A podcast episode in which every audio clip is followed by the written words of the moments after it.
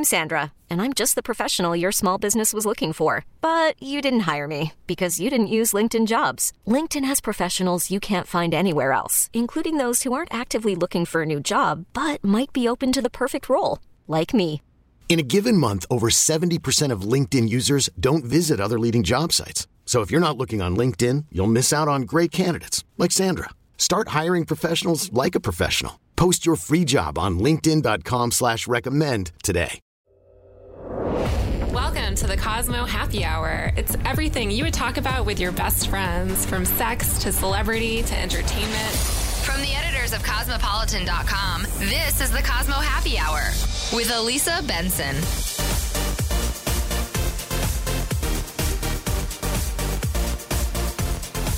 Welcome to another episode of Cosmopolitan.com's Happy Hour podcast. I'm your host, Elisa Benson, and I am really excited to talk to you guys today about extreme exercise, something I know absolutely nothing about. I don't even know anything about regular exercise, let alone extreme exercise.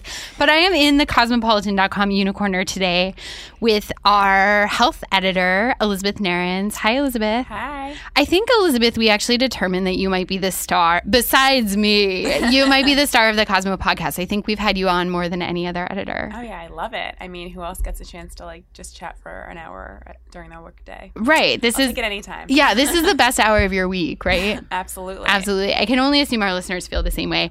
But um, I'm very excited to welcome two special guests to our extreme exercise podcast today.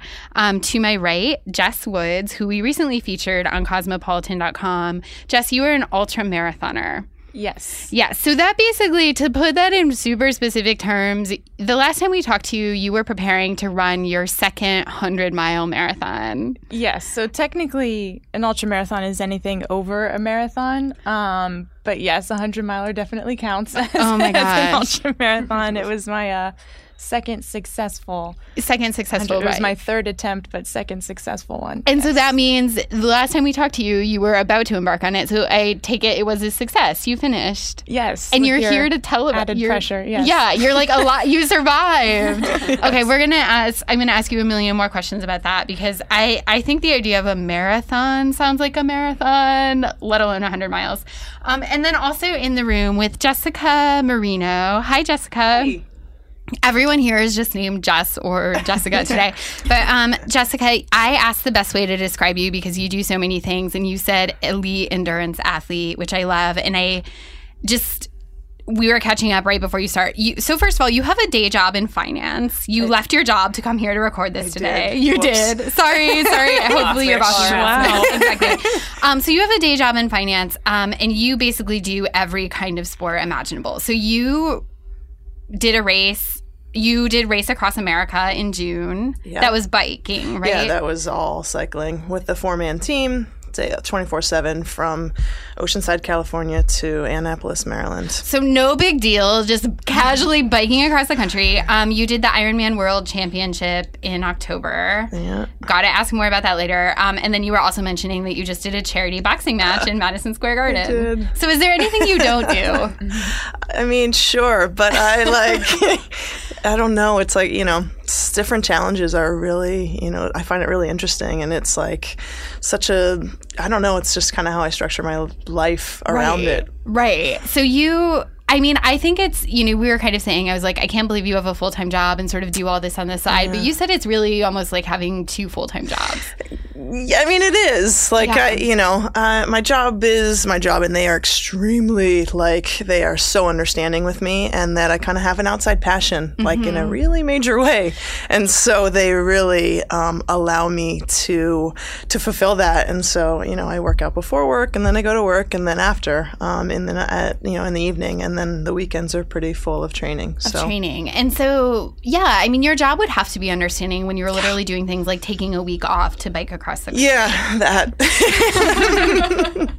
Um, and when you do that, this is like a stupid logistics question, but when you do that, like, are you getting work emails on your phone, or it's like you're not paying a single bit of attention? Well, did you know that like when you bu- like most of the country, particularly in the West, there's really not service. Oh, I did not know. like I was trying to be diligent about like posting a picture a day and kind of like so people could follow along and I was like trying to promote it and I was like I mean I can't get a signal here people you learn when you bike across the country. Right. I- we right? I know, I know. I'm like, you'll have to tell me all the problems because I have no experience. Um, if I bike more than like a mile, I basically want to die. Um, so I okay, so no service in part of the country. You're certainly not like on the clock or anything. Um, and Jess, you just left your job, is that right? I just recently left. Yes. You recently left to focus on being an ultra marathoner and training full time. Uh, yeah, coaching full time. Coaching so, full-time, Yes, okay. I'm a coach for Nike Plus Run Club and then also Mile High Run Club, which is uh, an indoor treadmill studio. Okay, that sounds like my worst nightmare. it's actually really fun. I've done it. of course, of course you have.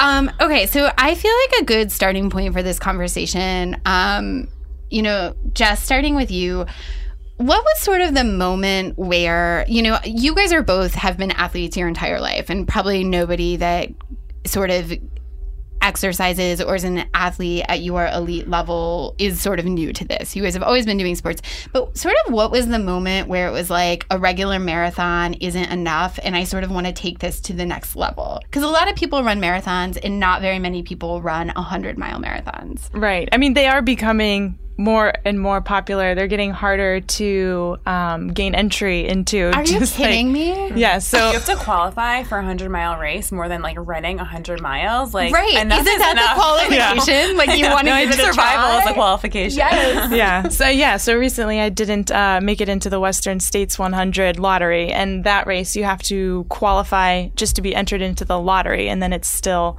a lottery, and Oh they my gosh. only choose 270 people to run the race. So there's can- still I, there are so there are more than there are at least 271 Yes. people Yes, that want to run 100 That's miles. Exactly. insane. And yeah. when you say qualify, can you just clarify what that means? Like you have to get a certain time. Not a certain time. They have a list of qualifying races. So basically, um, like a list of races, and you have to complete uh, one of those 100 milers.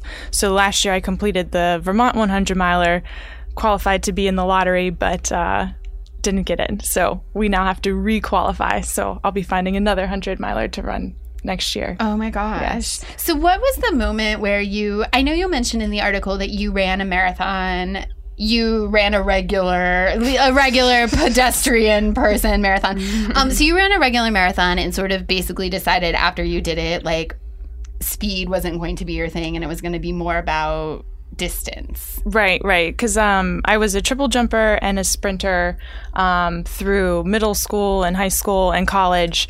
Um, so I can be quick, but at the much shorter distances. And I, I dabbled in everything 5K, 10K, built my whole way up to the marathon. And yes, realized that I was never going to be the fastest marathoner in the world. So thought I would put some slow and steady legs to good use. Um, and I actually stumbled upon um, 100 milers and being uh, interested in them by accidentally buying the Born to Run book. So it was not, I know it's like a cliche My answer. story. I swear to God, I have the same answer. That's like how I, stumbled across like the Devil Wears Prada the book, and I was like, I want to get into magazines. yes, exactly. It's a story everyone in media or everyone I feel like I know, I feel like it's the same answer that you hear quite a bit, but I meant Wait, to but buy. I'm so lazy that I don't even Born to Run. This is a book about running. This is like the Bible of people that run. Uh, or of extreme ultra running. Um, I'm like I've never even heard of it. Yeah, it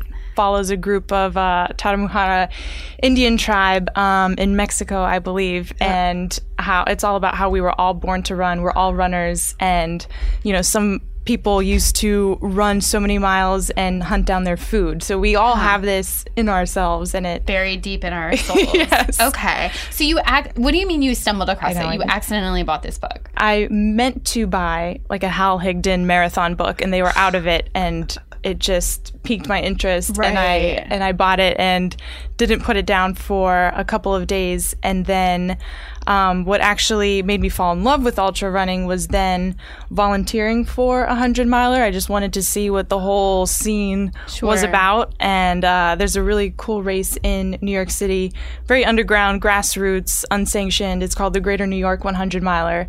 And I volunteered to pace someone the last 20 miles of their 100 miler. Just and 20. just That's quite the volunteer commitment. yeah, it, it turned out to be quite the volunteer commitment. Yeah, because there's not much running at that point. Okay. So it turns into more Piggyback um, rides, that kind like of thing. yeah, like babysitting an infant. I mean, you have to remind them to eat and go to the bathroom and walk and to pick up the pace and um, just seeing uh, the determination and just the sheer effort that these folks put into that last bit of the race. It it made me excited "I about it, and I was like, okay, maybe this is something I can do. and Jessica, I want to hop to you in a minute because I know you have so many things to say about this, and I can tell it's like nearing your story. But just what, yes, you're like It this is is, my life. um, but so, just a quick sort of logistic question: How much time passed from the moment where you volunteered and you did this 20 miles, and you said, "I really want to do this," to the point where you ran your first 100 miler? Um, my first ultra was after that. It wasn't a hundred miler. It was the Knickerbocker 60k in Central Park. Oh, That was just a very- 60k. I don't even actually know how long that is. but it was a good first time ultra because you're safe. You're in the city. You're in Central Park. You're not in the middle of the woods somewhere. Um, your friends can hop in and join you. So it made it it made it fun. So that was my first one, and then And wh- would- how long is 60k? Uh, it was 37 and a half miles. Oh, okay. no big deal. Just uh, literally a was walk in nine loops. Yeah, exactly. Nine loops. Oh my god. Um, Can that you just stop for a second? Like when you say when you say one mile, like I want everyone who's listening to just think of how you feel at the end of running one mile. And most people aren't marathoners, just generally speaking. I don't even think, like, seriously, I don't even think I can run a mile. just like think about how you feel at the end Yes, of you that, or like close to the end of that, however close Four you get. laps around Yeah. the track. And then, yeah. and then like multiply that by a hundred or thirty-seven even. I mean, it's like you, here's a hundred dollars. Imagine having a million dollars. Like you just physically can't. And you say these things like ultra marathon, and it's like one breath of air, but it is the most insane physical feat that these women are training for for months upon months. Like two workouts a day. Like that's more accessible. You're running for how many hours a day just to train for these things? It's so insane to me. I It's- just have so much respect for both of you. So much respect. It's unbelievable. It's amazing. Um, and so, Jessica, you, I could tell you were like nodding along to this, like the It's born to yeah. run. Yeah. So, tell us a little bit about that moment for you of sort of, you know, you told me earlier you were a gymnast when you were a kid, you played soccer in college. Um, so, how did it go from sort of like the normal sports that everybody does to sort of deciding, like, I want to take this one step further? Yeah, I I, I, I graduated college and moved to the city, and I tried to play soccer for like a year, and uh, it like didn't really work out for me because I like couldn't really practice, or I don't know, there just wasn't. There are teams and things, but it just was less accessible, and so um, I watched the marathon here my first year, and I was like, all my friends were like partying on the Upper East Side, and everyone was drunk, and I was like literally physically shaking. I'm on the wrong side of the fence here, like I don't know if I could do that, but I'm going to need to try. Right. And so immediately, like I, you know, we cover. I'm in finance, so we covered. I, it was sponsored by ING at the time, and so I went back to work like literally that Monday, and was like, wh- whoever covered them, I was like, I, I'm going to need to be on the ING team next year. I need to do this, and so I Right. Did it and it was like the most amazing transformation experience and so then i was like well i'm going to have to do it again and qualify for boston. Did that a few times and then i was kind of like got to this point of like okay i can run a marathon kind of without you know it really being as big of a deal. Like i'm not sure i could do it. I knew i could do it and i was looking for the next challenge and I, somebody was like you have to read this book. This is so bizarre this story. And i was like I'm not really. I know you're not supposed to like admit this, but I'm not really a recreational reader. Well, you have a lot going like a- You're very I'm like a doer. Like I don't really. I like fall asleep. I don't really like to like. I don't want to read about it. I want to Yeah. do it. So I like was like, fine, I'll read this book. And I was sort of like not into it first, kind of like a little boring, and then I like got really drawn into it, and then it totally changed my life, and it like hmm. lifted the ceiling on like this thought of what's really possible and like what the like societal norms are versus like what we're actually really capable of. And it's something. It's a concept that I guess like in general I'm a little fascinated with, and like I like to experiment with for myself. And so this like blew my doors off. I was like, wait a minute. Right. maybe they're right. Right. Like, maybe we are born to run. And so I really was looking at like doing a, an ultra marathon, but um, my I was just wasn't sure how my body would respond to just specifically running. And I had had a couple of friends that were really chirping at me to that I should do an Ironman. I'm like, but I've never done a triathlon at all. Like I don't own a bike, and I I'm pretty sure I can't swim. And they were like, but you would love it. It's just such a challenge. And so I really was looking for something bigger like that. And so I s- had a few glasses of wine on a Sunday with a friend that um, was like, had signed up for the Texas Ironman nine months from that day. And he was like, you should just do it. And I was like, whatever, fine. Oh my and I signed up kind of a little tipsy. And then the next day I got into work Fueled it was decision. a beautiful fueled, but like it was like I had been searching for something more, and it just kind of pushed me over the edge. And so I did. I signed up for an Ironman, having never done a triathlon. I did not own a bike, and I really, really proper could not swim. oh my God. And so I gave myself nine months to like make this transformation, um, and it was incredible. And it was that s- feeling and the whole process of like we're we're capable of so much more than we than we necessarily realize. And if you kind of put the time in and you prepare, that like I'll never forget crossing that finish line that first mm. time. Like the sense of self accomplishment was so overwhelming and such a wonderful, awesome, emotional way um, that you know. Then I kind of continued, and then you want to get that again. yeah, and so then I, you know, wanted to qualify for the World Championships, and you know, you do Ironman, and it's in that world. I, you know, not not unless you're not in that world, I don't know that you realize, but like it becomes this like the pinnacle of like going to Kona, Hawaii, and you know they do Mm. this broadcast on, you know, on NBC, I think, or whatever it is, and everybody Yeah. kind of watches that and knows, and so it's this like thing that's. And so then I just, you know, kind of, com- you know, kept working until I was able to qualify, and so now Just it's been. to stop you for one second, um, what does an an Ironman entail? yeah, so that's a good question. I'm glad you asked that because I didn't. I didn't really know, but I didn't know if it was embarrassing. to No, not it's know. a good She think a very casually drops know. things in. Yeah, just I completed one, and then I wanted to do the world And then a championship. bigger one. yeah. No. so- What, what are we talking Um, here? so it starts with a 2.4 mile swim, um, and then it's a 112 mile bike, and then it's a marathon, a 26.2 run. Oh my god. So just all you know, all back to back. So it's a my. It depends on the course too, but like my best time is uh, 10:07. So that I have to be honest, that means nothing to me. But the fact that you can do it means everything to they me. They give you you have 17 hours hours. to complete. okay, 10 hours of activity. That's what that means. That Oh is my a, God. that is more than a work day. Yeah. that is a lot of time. That's more than most people sleep. Oh, definitely. That's yeah. And Jess, your 100 milers are more than 24 More- hours. yeah. It's just like if you can put that time into perspective a little bit more Yeah. than like swimming however many miles. I think that putting the time into perspective, we should talk about that a little because I, I mean, I had no, and Elizabeth, you have more of a concept for this than I am, so I'm glad you're here to sort of like make this make sense to us lay people. But I thought that was a really interesting thing about reading your articles because you hear 100 miles and don't really have a concept of how long that would take. But one thing you talk about is that you're doing it at night. I mean, you're it's nonstop. Or you do stop. You I stop for a little bit at the aid stations, but I'm not fast enough to stop for any significant amount of time. I have to keep moving. Right, right. And I, I think that was just surprising to me. Like I think you mentioned in the article that you have like a like a headlamp and like things like that. And I just wouldn't have even thought about the logistics of how long it takes to run 100 miles. Yes, uh, usually the cutoff is 30 hours. Um, I'm trying to get closer to 24 hours, you know, run 100 miles in less than 24 hours. Um, As you do.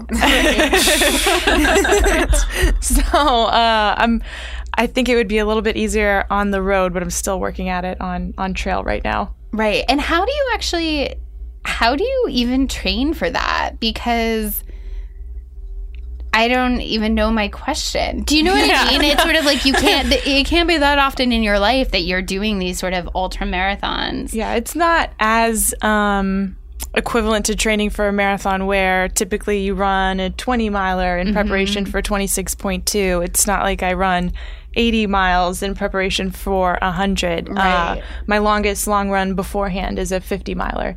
So I try and do a 50 miler one month out and a 50K, which is 31 miles two months out. Okay. Yeah, And, and- how many miles do you run every single day? Uh, not every day, five or six days. Five or six days. And what is like a normal run for you?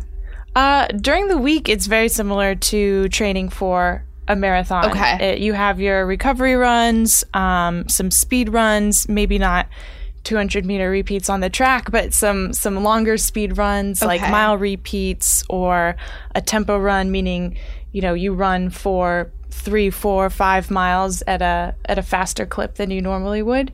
Um, and then the weekend is where you get your mileage in. Okay. Um, and you do a handful, typically, you do a handful of back to back long runs, and that you would go long on Saturday and then go long again on Sunday to train your legs to run on tired legs. Well, that's what I was going to say is sort of like it feels like I mean the whole endurance part of that. It's like hard to imagine like e- training for that specific part when you are so physically tired. It just seems like how well can you really prepare for that? Yeah, I have questions. Like, Yeah, please, please. Go ahead. Like, do you did you ever like wake up and like run like at, late at night or like things like that to like practice the like sleep deprivation? Like, I did a little bit of that for the bike, but like for I mean, we Right. stopped a little bit. Like, Yeah, I try and I throw in a night run to practice running at night. Uh, but this time, I focused on since the race was going to be in Arizona in the desert. Uh, I forced myself to do a couple of long runs in the middle of the day in the in the hottest, you know, 12 p.m. part of the day, just to practice uh, making it through that because that that's the part that. Um, kind of drained me the most uh, for this recent 100 miler. But yeah, to prepare for running through the night, um, I would say that's my number one lesson learned from this last one. Uh, I didn't, that was the number one thing I struggled with was this urge to want to sleep. I wasn't fighting, uh, oh, I want to quit. Everything hurts. I just want to stop. It was, I wanted to take a nap so badly. Sure, Bolsters into perspective. right, exactly. I was I was a very bad runner. I started negotiating with my pacer, like just asking for a 10 minute nap, and I was promising to be better if he just let me sleep for 10 minutes. Oh my I gosh. threatened to turn off my headlamp and hide so that it would take him at least a couple minutes to find me and I could just rest for a couple minutes. It's like a mental game. It's almost like a hostage situation. right. You're holding yourself hostage. Yeah, yeah. one of the most interesting things logistically that Jesse told me about when I interviewed you for the piece on Cosmo um, was that even in your training runs, um, you'd have your boyfriend like drop off snacks for you at different places, so you had to estimate where you'd be at certain times so he could Yes, meet the you. poor thing. Yes. Great boyfriend. Great boyfriend. He did. He made it through the hundred miler as well. He was one of my pacers, Uh-huh. so he was able to put up with me for almost near a marathon himself. Oh, for wow. for 25 miles, he was with me. So he did a 15 mile loop, and then I had my best friend do a 15 mile loop with me, and then he closed it out with the final 10 Good miles. quality time. Lots of time together. Welcome to Play It, a new podcast network featuring radio and TV personalities talking business, sports, tech, entertainment, and more. Play it at play.it. Do you have someone running with you for the entire time, or is there ever a point when you're by yourself? Yeah, they don't allow it the entire time. Every race is different. Um, Vermont didn't allow a pacer, uh, someone to be with you until mile 70. This one allowed, so you're alone for 70. And then this one, 70 um, miles of solitude. so this one allowed a pacer um, at the 100K or, or 62 mile mark. So it was a little nicer. Wow. And Jess, you've you've also told me that um, you don't listen to music. You don't let yourself listen to music until that last bout. So it's like Yeah. 70 solitude miles of running with nothing but like the sound of your feet and your breath.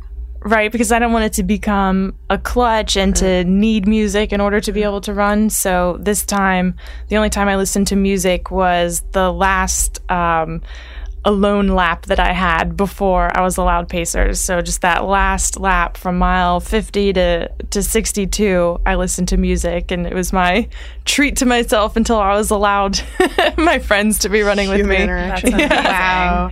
I have so many more questions for both of you about this. And I actually, this is like so lame because, again, this is my only like point of comparison for exercise is like reading the book Wild, which isn't even exercise in the same way. But there's something in that book that you guys are no, talking about that is like reminding me that I want to ask you about. Um, but first, I do want to talk about a different kind of uh, elite performance, which is Mack Weldon Underwear, um, one of our sponsors for the show today. And um, I love talking about Mack Weldon Underwear. Um, it's this really cool company that makes men's underwear, socks, undershirts out of a really high performance material that is essentially designed for people who are athletic, designed for people who sweat a lot. They use a special kind of material that is supposed to prevent against ball sweat. So we're talking about it now because it's a great holiday gift idea. Um, I love that everyone is like laughing. We get so used to saying things like ball sweat around the Cosmo office that I don't even think I don't even think about it. But um, I was wondering if the thought of my boyfriend made you think of ball sweat. That was the- actually, just Great your transition. boyfriend. but you should buy him this Mack Weldon underwear so when he to, runs yes. 15 miles with you, exactly. But um, you know, we were talking to the guys from Mack Weldon on the phone, and that is kind of the guy that they have in mind. Like maybe, okay, not actually in an ultra marathoner, but the kind of guy who is like maybe wearing his undershirt or his underwear to work, and then he's going to the gym, and then he comes home and like wants to like cuddle with you or whatever, and you don't want him to stink. So that's exactly who the Mack Weldon consumer is. Um, it's really great product. They've been nice enough to let to send it to Cosmo and let us give it to all of our boyfriends, husbands, gay friends, whatever it is. Um, so we are excited to have them involved with the podcast. It's a really great holiday gift idea. Um, go to mackweldon.com. You can use promo code Cosmo and get 20% off your order.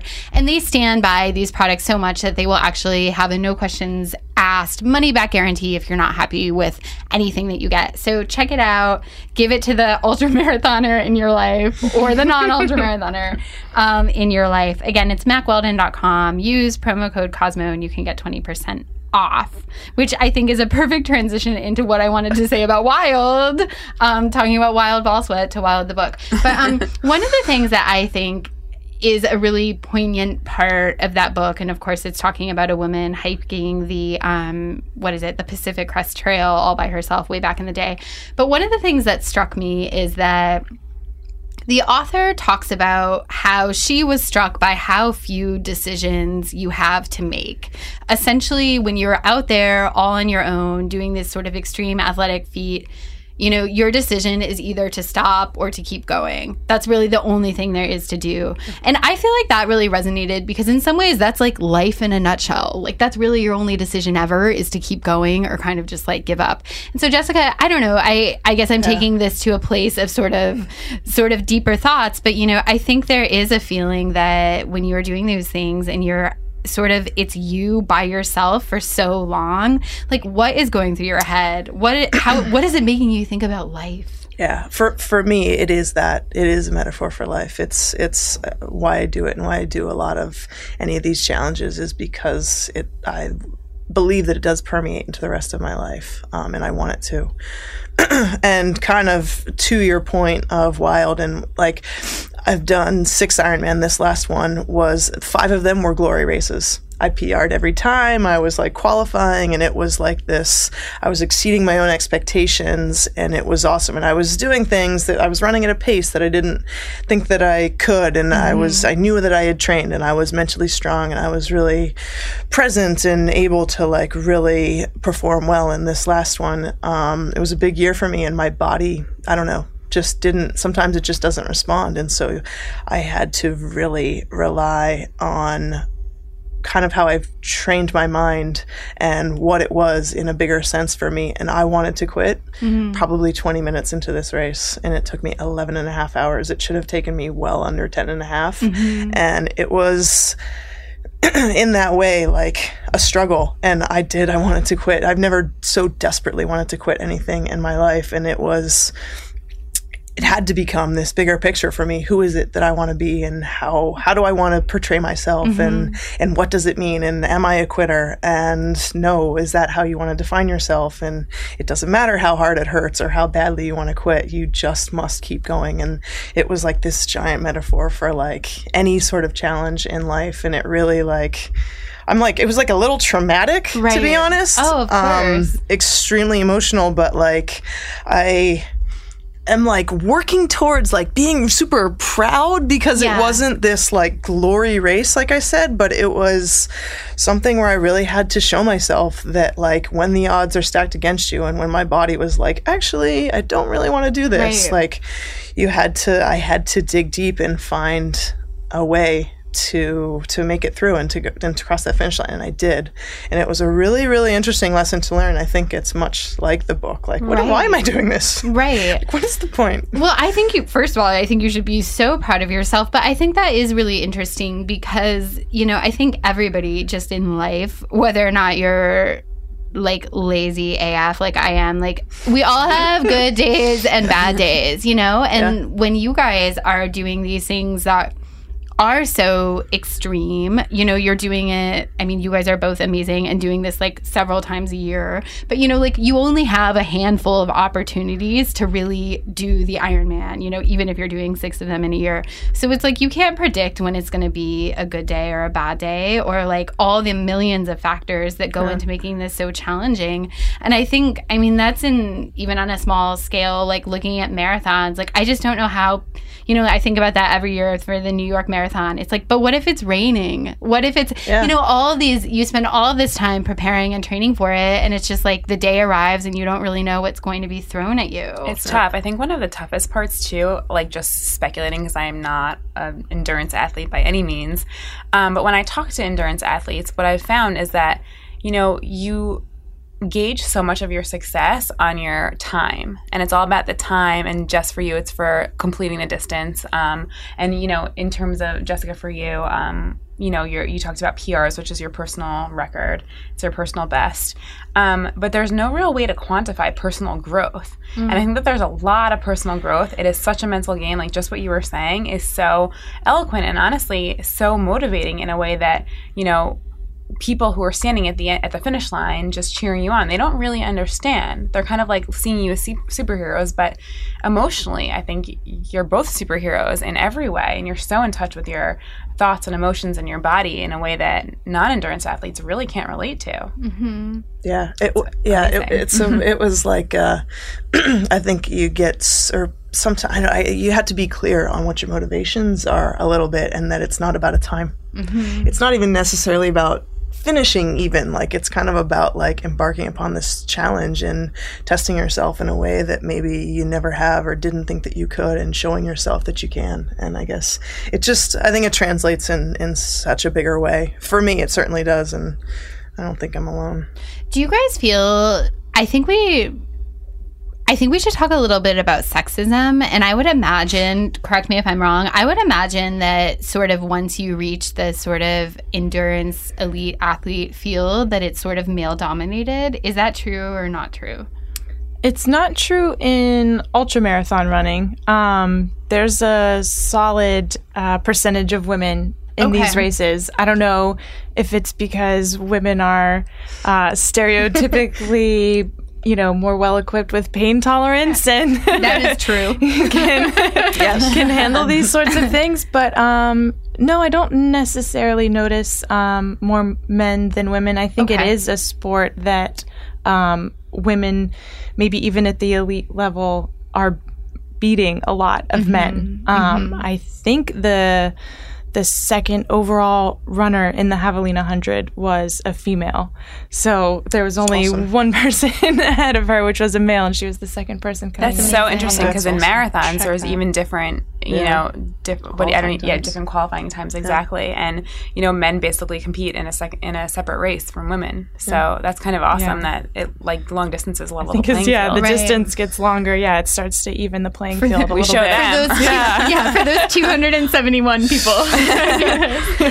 it's definitely a little more less the case in uh, particularly in Ironman. There is so for like in the pro field to qualify, there's 50 spots for pro men and there's 37, 36 for women, and there's a giant push to um, to make that equal. So there's like this 50 to Kona kind of campaign. And the argument against it is that there's the, a lower percentage of women versus men, so that they, you know, you should it should be rated pro rata. But then it's a little bit of like what came first, the heart, the court, the cart or the horse. Um, in that, like, if there were more spots available, that it would welcome more women to the, you know, to the arena. And so it's this. There's definitely there's, in particular, in the past two years, as the sport of triathlon in general has grown, um, there's been you know a really big push to kind of see more equality there. It's even more pressure. I mean, on a- on female athletes, I feel like. I mean, not only do you have to get into these races where there are so few spots, but you have to prove yourself once you get there. Yeah. For all womankind. Yeah, no pressure on your next races.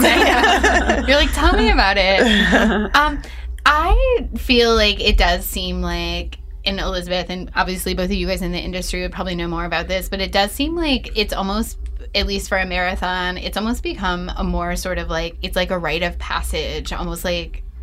I don't know, like it feels like it's becoming more popular. I don't have any stats about that, but it's kind of like a bucket list item. Right, right. And I just don't think that that was the case maybe like a decade ago or but I don't really know. What am I talking about? I have no idea. But I'm just wondering if you guys feel like there are reasons that it, this has become more popular. Like I would assume in some ways it has to do with social media. Like it's easier to find other people and connect with other people that have done this or feel inspired by it. But I, I don't know if that's true. Yeah, I think it's social media, of course, and then also that book really inspired. Yeah. If there's four people in this room and two of us were inspired, Right, by exactly. that That is funny. Yeah, I I also feel like just in general, like even just like Jess, you.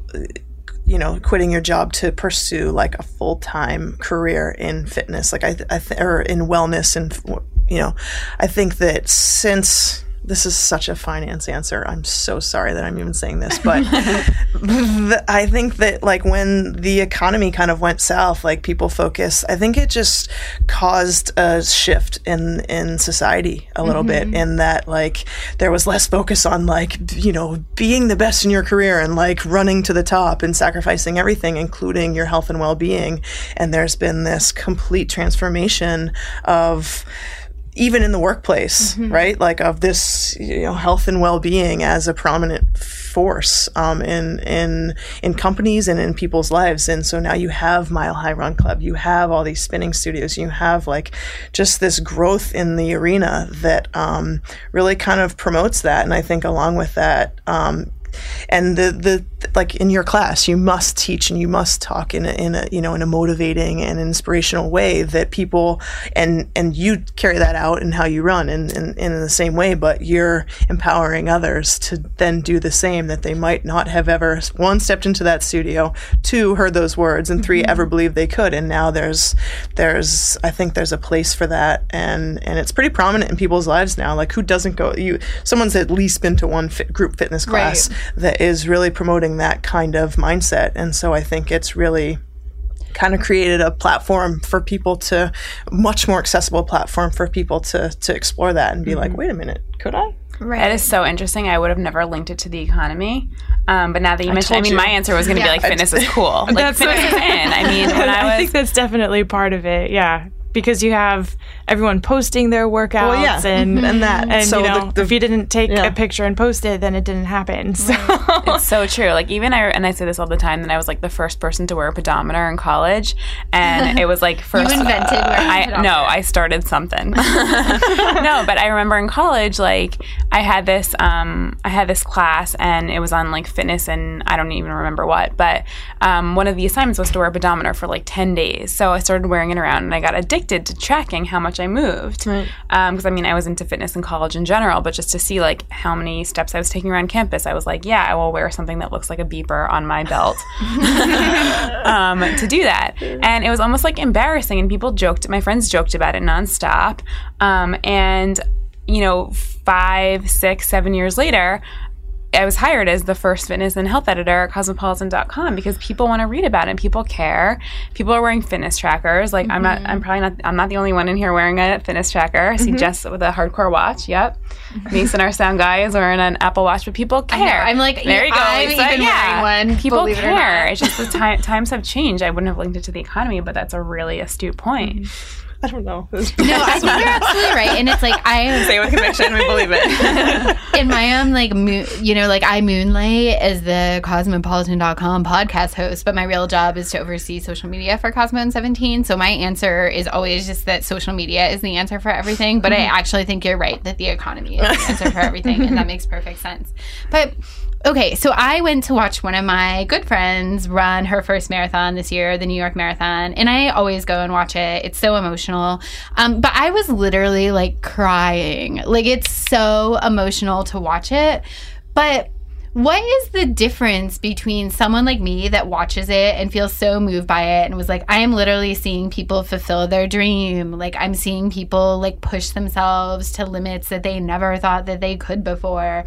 Like, and feeling so moved by that. And then just like going to brunch and like, you know, having a few Bloody Marys and whatever. And Jessica, someone like you, or Jess, someone like you, where you watch that and you say, I want to do that. Do you know what I mean? Mm-hmm. Like, I certainly felt moved by it, but it was like, it didn't actually like motivate me. It was like, there was like the spark and then it was like, bye. Yeah, I second that question because I have no idea. yeah. I'm with you with the Bloody um, Marys. right, exactly. And I just think it's so interesting that like for you guys, you know, you see something like that and you feel moved to the point of actually acting on it versus me feeling moved and then like continuing about my lazy life. I've watched a handful of triathlons and I'm very proud of my friends, but I still have no desire to compete in a triathlon. So I've been moved by something, but not enough to do it myself. I that think makes it's me feel better. yeah, it's not just you. I mean, you have to uh, somewhere deep inside you want to do it. Uh, it's it's about finding something that excites you and that you want to do. Mm-hmm. Um, it's not as magical as as watching the marathon and being inspired to do it yourself. Um, you have to want to do it. So Right. it might not be a marathon, and for me, I don't know if I'll ever do a triathlon or an Ironman, no matter how many times I watch one. But Right. hopefully, it at least motivates you and inspires you to try something. Right. so, Jessica, why do you want that? I agree. What? Why do I? why do you want the triathlon? Like, what made you want that? You were drunk. Yeah, I was drunk. I blame it on the booze. bottle, yeah. yeah i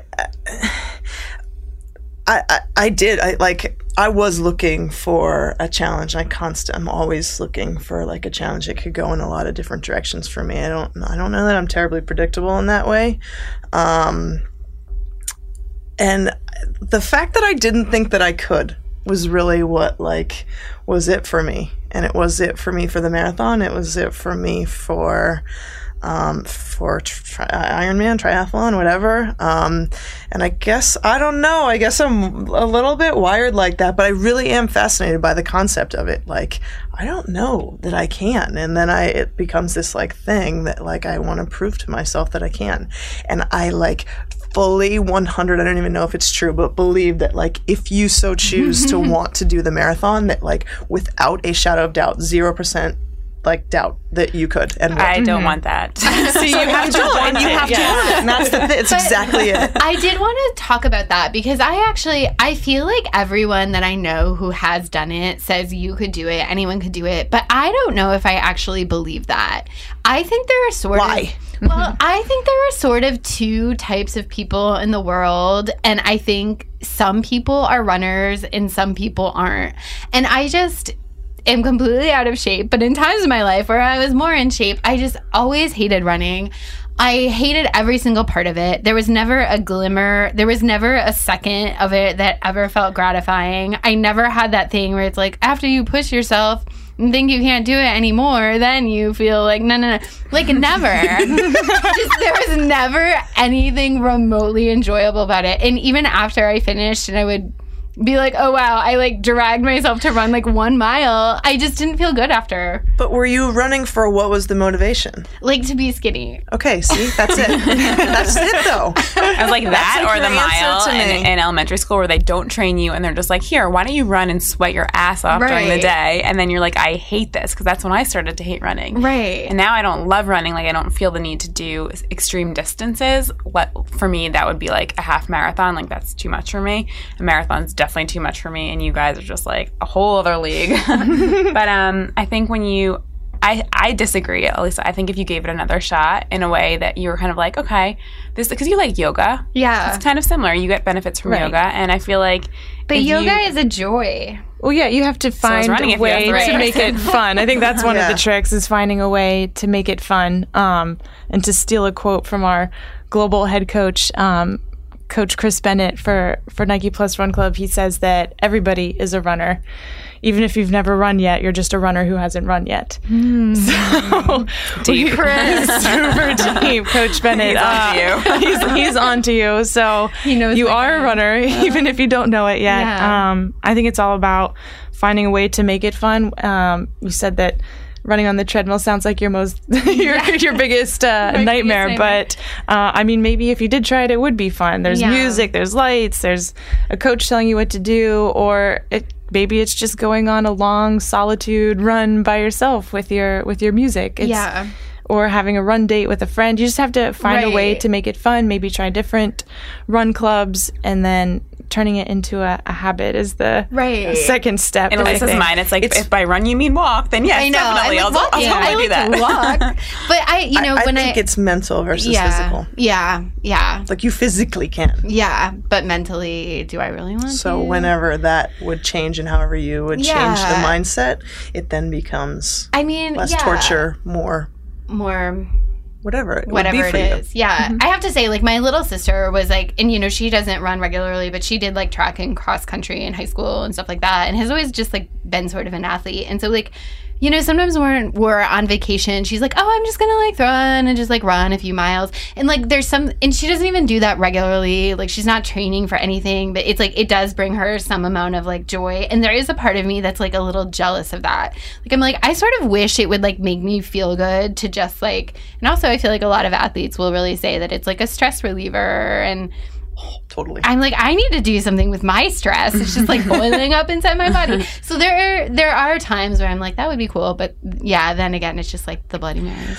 Well, there's a, li- I think there is a crossover too Yeah. of like your body's not used to running and whatever, and so Right. it doesn't feel great at first. But like once you Feels get past that, right, and so Yeah. you once mm-hmm. you, it's like almost like the point of indifference, like of getting past that point where it's not like physically.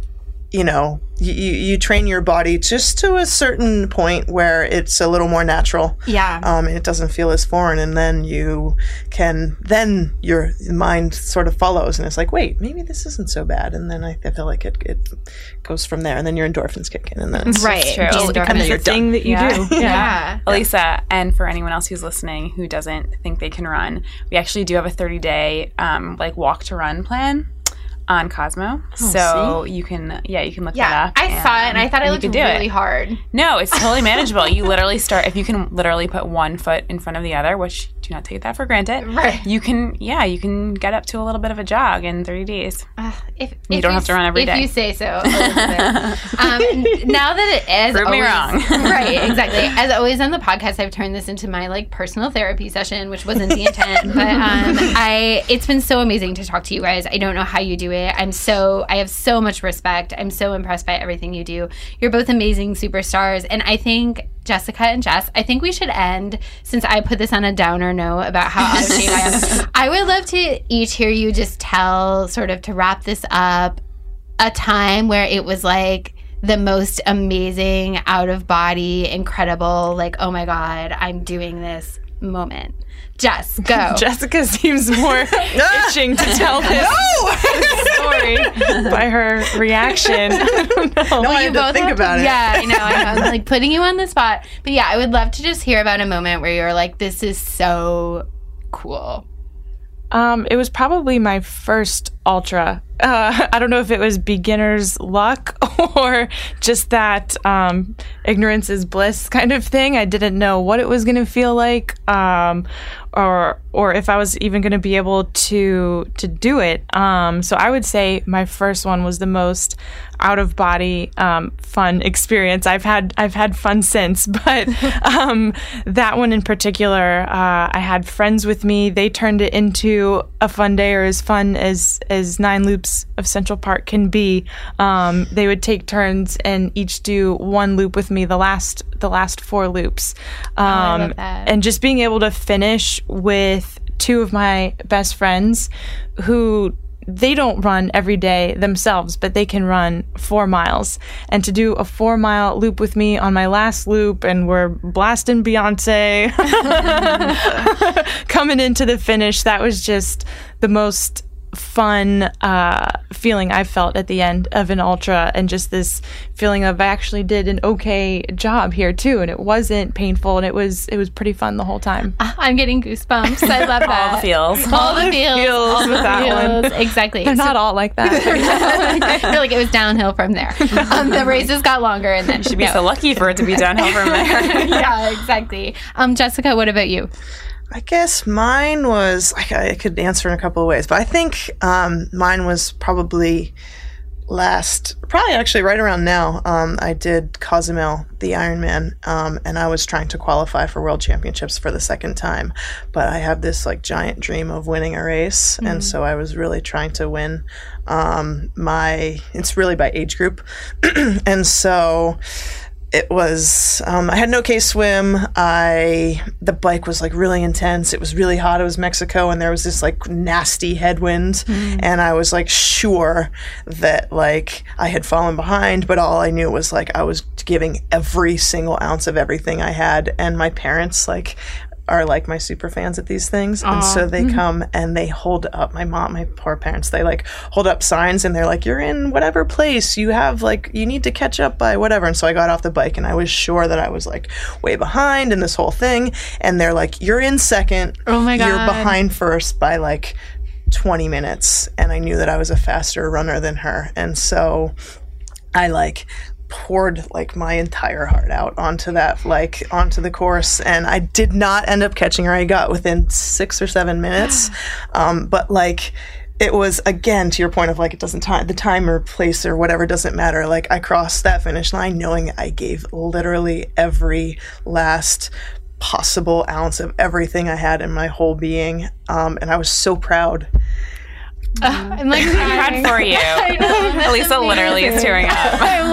I still don't want to do one, but I'm really happy for you. I know. Oh, like literally, there were tears. Like, oh, Mason, sound guy Mason or silent. incredible. I It's just started amazing. sweating. Everything you guys do are incredible. I can't. I already can't wait. We have to have you guys back in like six months and like hear about everything that's happened. You should tell us what are you guys both. What's next for both of you? Uh, for me, I have to find uh, another race to requalify for Okay, Western sure. States. Yeah, I didn't want to make an impulse buy and immediately sign up for something as soon as I didn't get in. So I'm letting it marinate for for a week. But um, I usually like to do the Bear Mountain 50k. It's the first, usually the first weekend in May, uh, as my first trail race of the season. So that would probably be the the most immediate one coming up. Okay, so next time we talk to you, we'll know where you qualified, what's next for you. I love that. And Jessica, but what about for you? I am purposely have no agenda right now. I need really am trying to let my like body and mind heal a little bit before I make also an impulse decision just for the sake of staying with something until Right. I really know what uh, what I want to do. I did this like boxing thing a couple of weeks ago and I was like kind of into it. So I don't know. I it could go in a lot of different directions. I'm not We're sure. talking to the next Ronda Rousey right Yeah, exactly. You heard it here first. okay, so you'll me. Be Ronda next week. um, and Jessica, where is the best platform for people that want to follow you and are curious about your next move? Where should they follow you? I mean, I'm on social media. um, on I'm on Facebook and on Instagram. I don't have like a website or anything. I kind of Okay. just do. And what's your? Um, can you spell out your Instagram handle so people can find you? Yes, Jessica, J E S S I C A Lynn, my middle name L Y N N Marino M A R I N O. Perfect. And um, Jess Woods, what about you? Where should people follow you? um, Jess one S on Instagram um, mainly. So J E S L Y N N Y C. Yes, I feel like every Jessica's middle name is Jessica Lynn. So we went with Jess with one S at least to be a little. Got it. Okay, so norm. Jess with one S, Lynn, NYC. Mm-hmm. Perfect. Um, and you guys, I can only assume are going to follow each other as soon as you leave. Mm-hmm. Um, and Elizabeth Narins, where should people follow you to ask all your all their health questions that they want to see featured on Cosmopolitan.com? Oh yeah, send me story ideas. I love that. Or ask me questions. Um, I'm on Twitter and Instagram also at e j n a r i n s. And I am at Elisa Benson, E L I S A B E N S O N. Thank you, Jess and Jessica, so much for joining us and for your amazing journeys and sharing them with Cosmo readers. This was so incredible. I feel really inspired. We'll see if it sticks. um, and thank you, everyone, for tuning in to another episode of Cosmopolitan.com Happy Hour podcast. We will see you next week.